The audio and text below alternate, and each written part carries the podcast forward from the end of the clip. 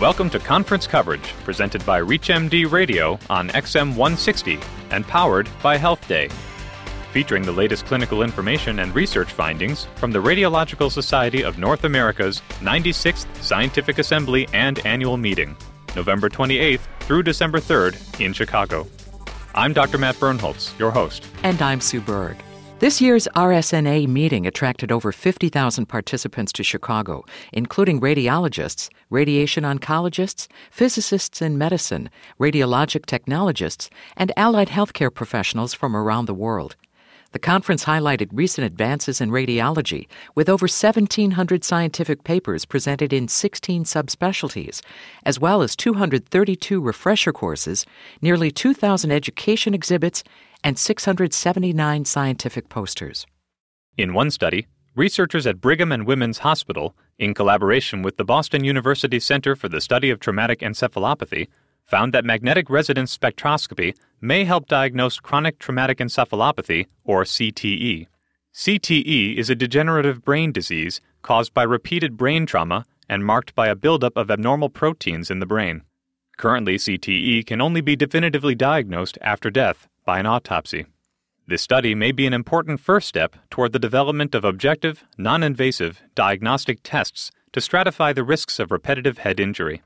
The investigators used magnetic resonance spectroscopy, or MRS, to evaluate five retired professional athletes, including football, wrestling, and boxing professionals, with a history of concussions and cognitive symptoms associated with CTE, as well as age and size matched controls between the ages of 32 and 55 years. The MRS scans revealed that, compared with the brains of control patients, former athletes with suspected CTE had increased levels of choline, a cell membrane nutrient that signals the presence of damaged tissue. MRS also revealed altered levels of the neurochemicals GABA, aspartate, glutamate, and its derivative glutamine in the brains of former athletes. By helping to identify these neurochemicals, the MRS approach may broaden our understandings toward the pathophysiology of CTE. The lead investigator of this study said the ability to diagnose CTE could help athletes of all ages and levels as well as veterans who suffer mild brain injuries, which often go undetected. Recently, researchers at Boston University found evidence of CTE in a 21 year old football captain at the University of Pennsylvania who committed suicide in April 2010. Previous findings from this research group have already led to significant changes in safety measures for professional football as well as for collegiate and youth sports. Researchers have found an apparent association between obstructive sleep apnea and increased risk of a more aggressive form of atherosclerosis. For this study, investigators used coronary computed tomography angiography, or CCTA, to evaluate 49 obese patients, average age 61 years, with obstructive sleep apnea, as well as 46 obese patients without the condition. The data reveal that patients with obstructive sleep apnea had a significantly higher prevalence of non calcified and mixed plaques compared to patients without the condition. Investigators concluded that if these findings are confirmed by larger prospective trials, CCTA may emerge as a useful non invasive tool for diagnosing non calcified and mixed plaques. They added that technological advancements are lowering the radiation dose required for CCTA, making this exam a potentially good screening tool for obese individuals at increased risk for cardiovascular disease. This study's lead author disclosed financial relationships with pharmaceutical and medical device companies. Researchers in San Francisco, using T2 MRI exams to measure knee cartilage, report that light exercise, and in particular frequent walking, may protect individuals with risk factors for osteoarthritis. The investigators evaluated more than 130 asymptomatic participants at risk for knee osteoarthritis who were enrolled in the National Institutes of Health Osteoarthritis Initiative, as well as 33 age and BMI matched controls. Participants were separated into three exercise levels sedentary, light exercisers, and moderate to strenuous exercisers, and three strength training groups none, minimal, and frequent. MRI exams revealed that light exercisers had the healthiest knee cartilage among all exercise levels, and patients with minimal strength training had healthier cartilage than patients with either no strength training or frequent strength training. MRI exams also revealed that frequent knee bending activities, including more than 30 minutes of deep knee squats and kneeling, or climbing more than 10 flights of stairs every day, were associated with more cartilage abnormalities. This was found in people at risk for osteoarthritis, as well as in healthy individuals. One author of this study disclosed a financial relationship with Merck and Company. According to researchers in the UK, women between the ages of 40 and 50 who undergo a yearly mammogram appear to have a lower risk of requiring a mastectomy following breast cancer.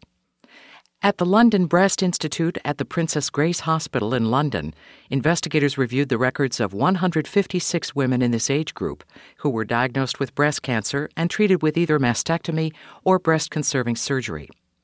73% of the 156 women who were treated for breast cancer received no prior mammograms. Of the 27% who had prior mammography, only 10% had a mammogram within the past year, in accordance with the American Cancer Society guidelines. Only three of the 16 women who received a mammogram within the last year were treated with mastectomy.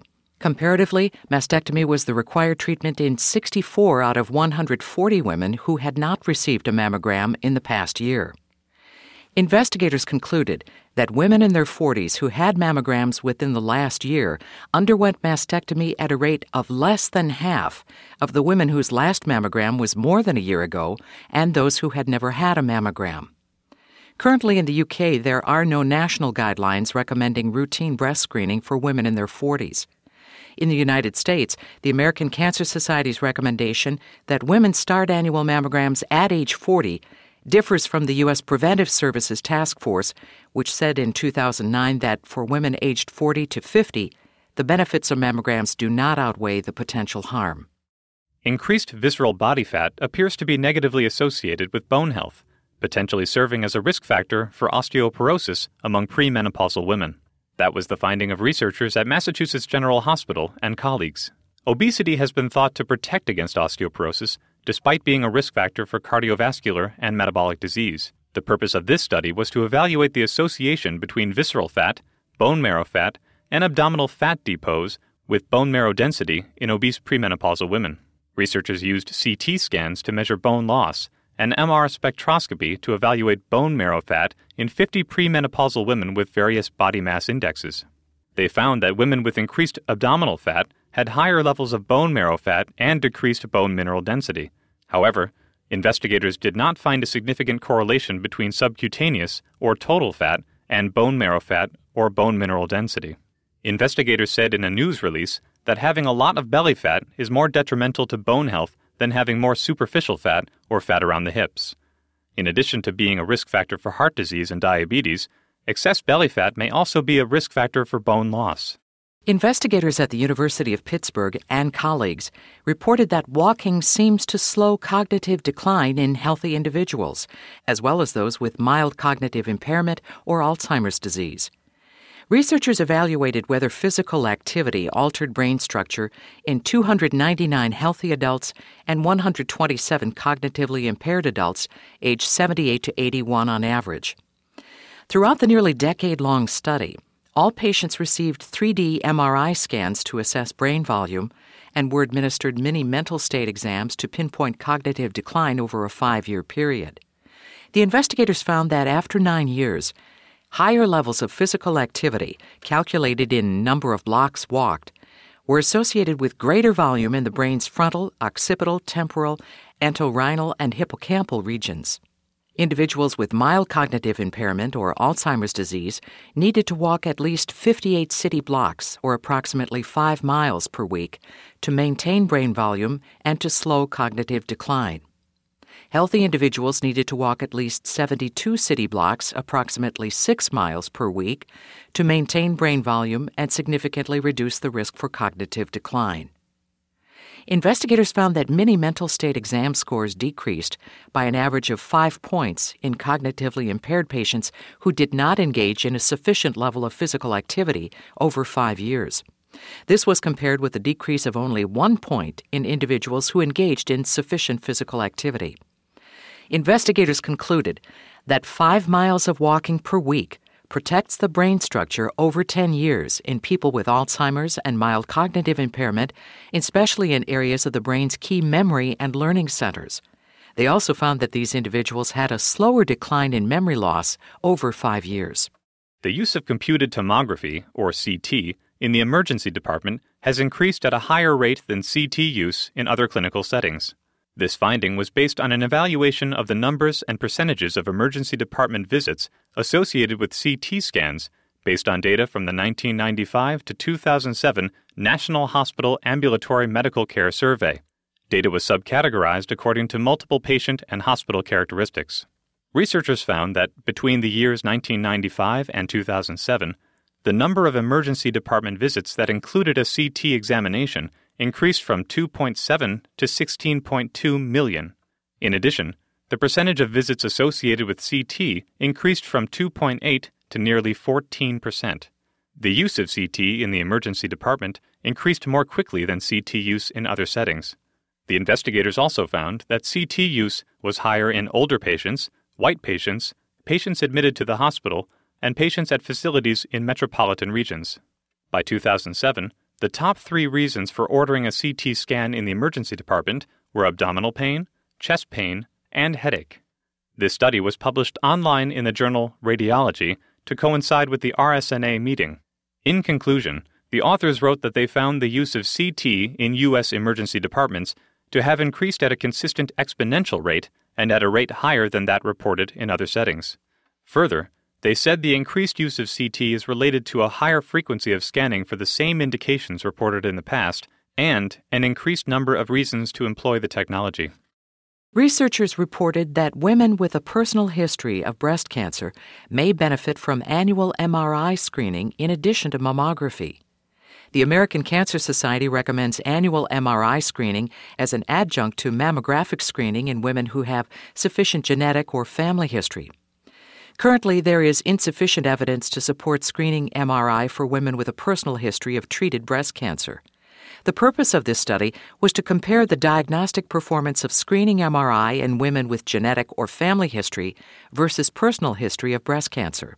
In a retrospective analysis, investigators evaluated initial screening breast MRI examinations of more than 1,000 women between January 2004 and June 2009 including 327 women with a genetic or family history of breast cancer and 646 with a personal history of treated breast cancer. Researchers found that MRI screening identified 25 of 27 cancers with a sensitivity rate of 92.6%. The cancer yield in women with a personal history of breast cancer was 3.1%, and it was 1.5% in women with a genetic or family history of the disease.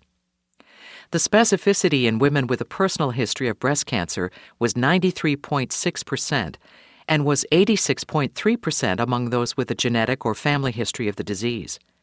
Biopsy was recommended in 9.3% of women with a personal history of breast cancer and 15% of those with a genetic or family history of the disease.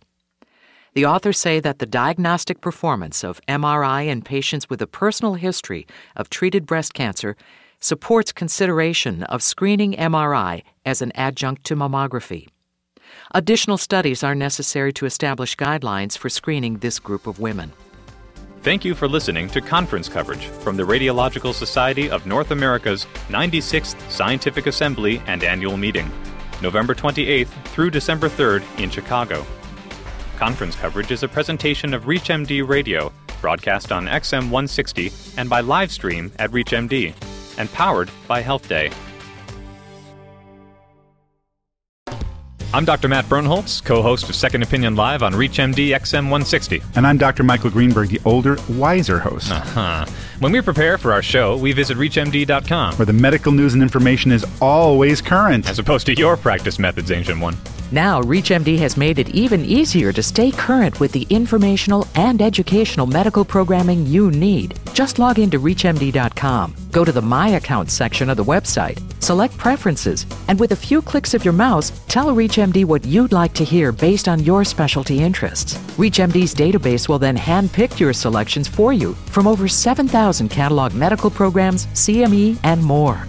Now that's cool. It sounds like I can get exactly what I want based on my very refined taste in medical content. You have no taste, Matt. Touche. But our listeners certainly do, and we want them all to visit ReachMD.com and start receiving their own customized content. And don't forget to tune in to Second Opinion Live on ReachMD XM160, the channel for medical professionals.